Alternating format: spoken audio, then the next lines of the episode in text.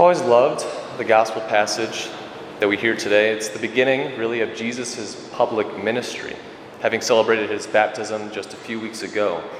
But there's a lot of little cues and odd words in today's readings that I think are so easy to gloss over. Words like Naphtali, Zebulun, the land west of the Jordan, Galilee of the Gentiles. So, why then are these names and places, these geographic locations, why are they there? They must serve a purpose. Because otherwise, why would our author Matthew have included them? Well, the world Jesus entered into, much like ours today, was a terribly divided and broken world. The people of Israel, children of God, descendants of Abraham through Jacob, the 12 tribes of Israel, are all scattered throughout this holy promised land.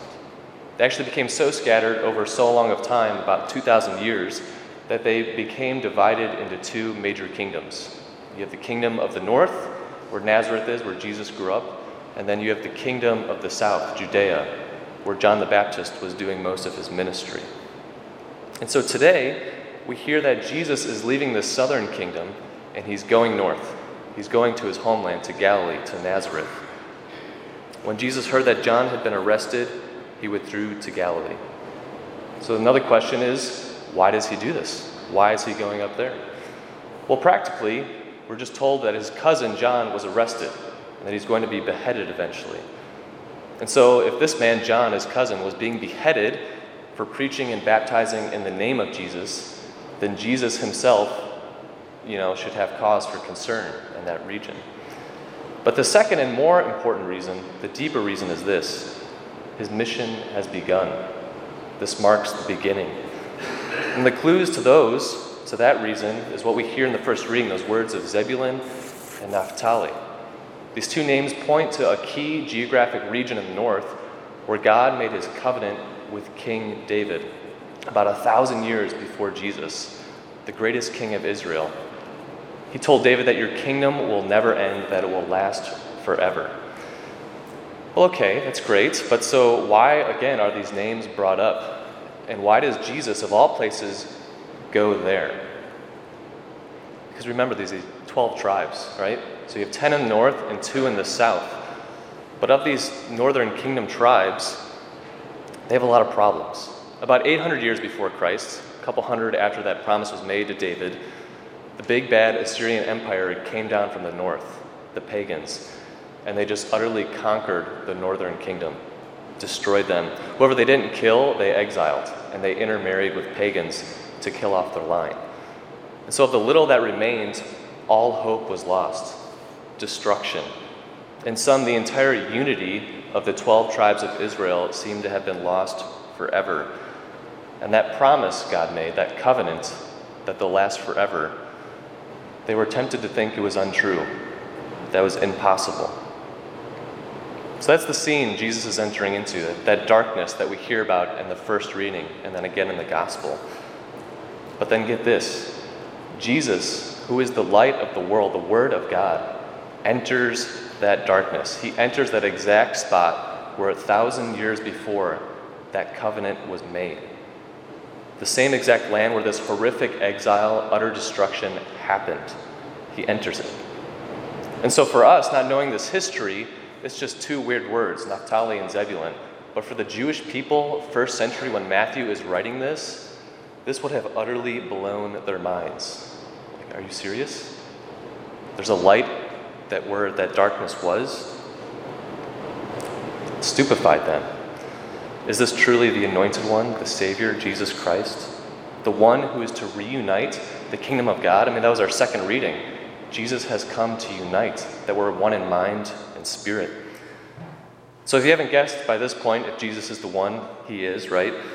But the craziness of what Jesus is doing today in the gospel doesn't stop there, right? Because the Father the Son, and the Holy Spirit, the Holy Trinity, God is perfect. So whatever He does, including saving us, is absolutely perfect.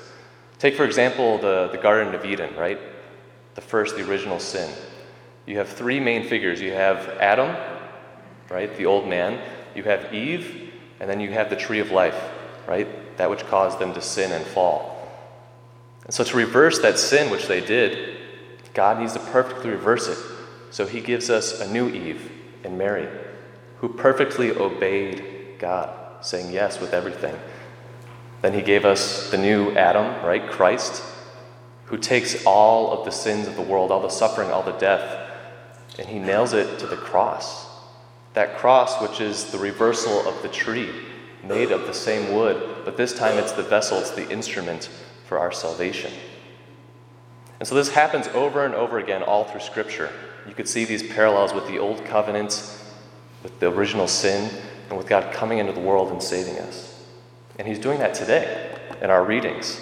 So Jesus, right, He's in the northern kingdom, that historical place of suffering and division, and He comes proclaiming, My new kingdom is now at hand, the real kingdom, the kingdom of God.